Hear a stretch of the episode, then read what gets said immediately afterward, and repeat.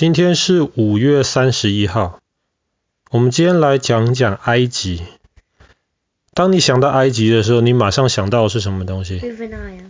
尼罗河啊！哎呀，我想大多数人想到的应该是金字塔吧。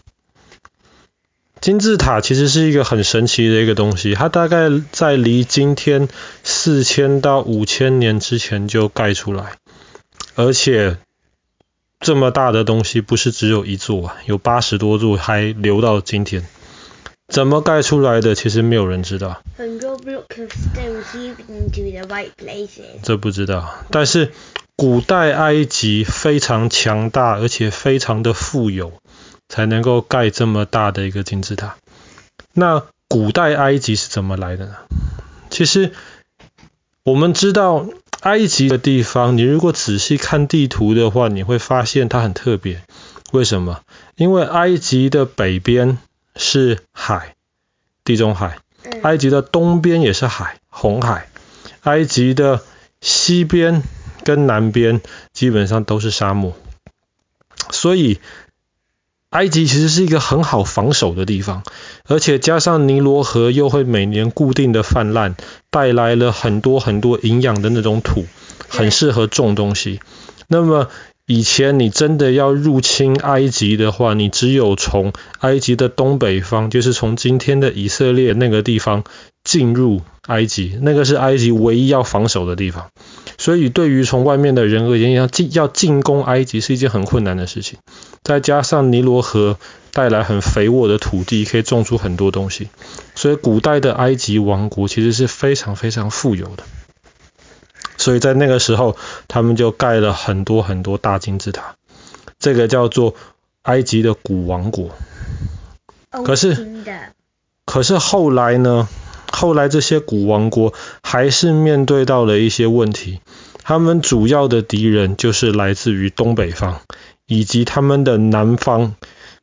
在今天的苏丹、尼罗河上游的部分，他们的南方也还是有一些努比亚人，然后给埃及带来很多的威胁，所以那个时候埃及的古王国就慢慢的消失了。然后中间有一段时间，就有一些外面的人进去统治埃及，然后后来又建立了埃及的中王国 （Middle Kingdom）。对，但是后来也是面对到了一些问题，可是因外面的敌人给埃及的压力，所以后来在古王国结束之后，基本上就没有再盖多的金字塔。所以金字塔跟人面狮身像都是完成在离今天四千到五五千年之前的古王国。那我们知道统治埃及的人的国王名字叫做法老。那么最有名的法老是谁？哦，你马上想到的是 Ramesses 二世，拉美西斯二世。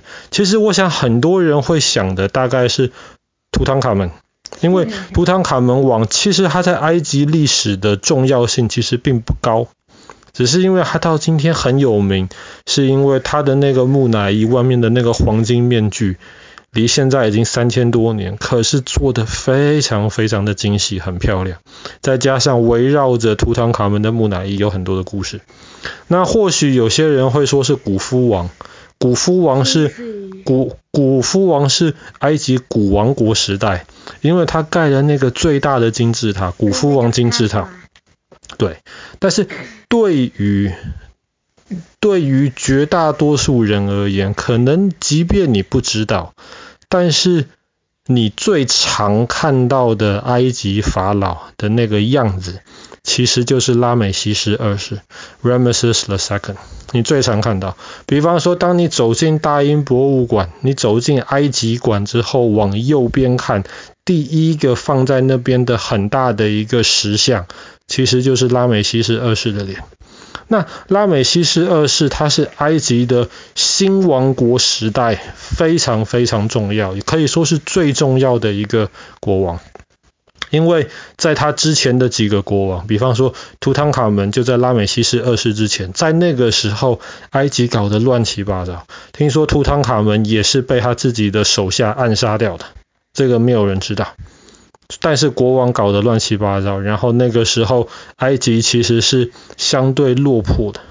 可是到了拉美西斯二世的时候，他就不一样。他其实是一个非常聪明而且有能力的一个国王。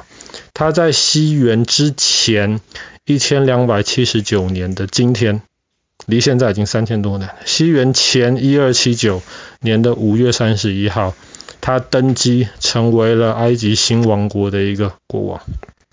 那么他当国王之后，他做的最重要的一件事情，就是东北方的那个敌人。在那个时候，以色列那一块地方也有一个强大的国家，因为埃及之前的内乱，那个国家越来越强大。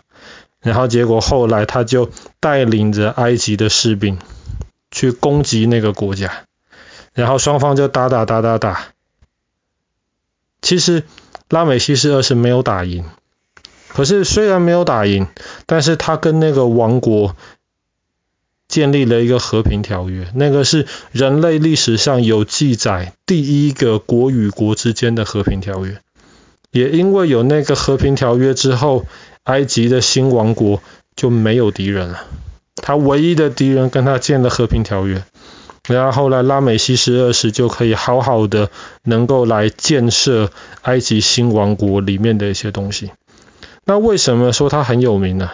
因为他建设了今天我们如果去埃及的话，看到很多的东西，很多的古迹，其实都是他建设的。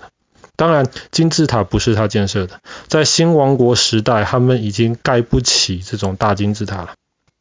所以后来埃及的那些国王，他们死掉之后，都做成木乃伊，然后都放在埃及的，对，埃及的帝王谷里面。但是，比方说，如果今天我们有机会去埃及的话，我们不只是会去开罗外面看金字塔。那你如果那个要去埃及的话，我们会去卢克索看，比方说卢克索，不是去看卢克索神庙，或是我们如果去那个卢克索附近的话，我们也会看到那附近有一个阿布辛贝神庙。阿布辛贝神庙。这个名字你可能没什么印象，但是呃，但是你一定看过一个图片，在沙漠中一个埃及的神庙，前面有对，前面有四个大柱子，那个大柱子每一个大柱子都是一个法老王的那个的那个石像，上面就是拉美西斯二世。他盖了非常非常多这样子的一些大的建筑物，今天很多观光客去看去埃及时候都会看到。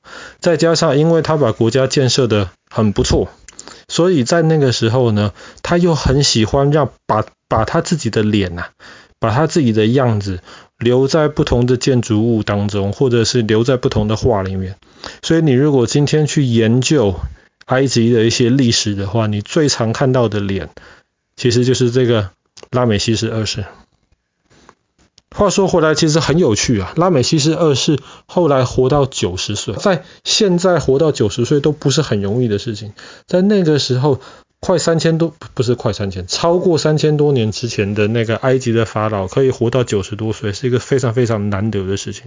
而且，其实他的木乃伊保存得非常好。今天你如果去埃及开罗的博物馆，你还可以看到拉美西斯二世的木乃伊。其实整个木乃伊虽然几千年了，上面的皮肤各方面还是保存得非常非常好。而且有一件很有趣的事情，在十九世纪的时候，埃及方面发现拉美西斯二世的木乃伊上面竟然长了一些霉菌，怎么办呢？他们就要送到法国。请那些法国的专家去好好的去维护这个木乃伊，把它稍微把那些霉菌清掉，但是又不伤害到木乃伊的本身。然后那个时候从埃及到法国，然后法国他们要每一个人都有护照，所以他们帮拉美西斯二世也办了一份埃及的护照。然后护照上面那个时候护照上面还要写这个人的职业，所以拉美西斯二世的职业就是国王。后面括号死掉的国王，蛮有趣的吧？这个木乃伊他还有自己的护照。巴黎对啊，希望也不知道我们什么时候能够有机会去埃及看一看。对啊，不过其实埃及蛮可惜的，因为后来这些埃呃埃及的古代王国、中王国跟新王国，一直到后来西元三百多年，呃西元前三百多年的。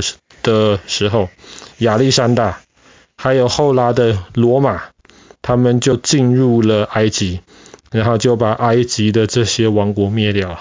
对。然后到后来，伊斯兰教兴起之后，第七世纪，那么整个埃及人又被伊斯兰化，又被回教化了。所以他们读的东西都是阿拉伯文，他们接受的思想都是阿拉伯思想。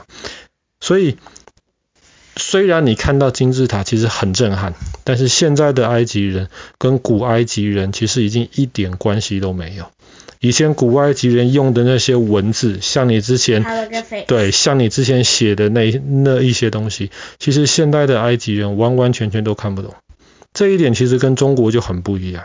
中国也是几千年的历史，可是以前用的一些字，以前看的一些东西，我们现在都还认得。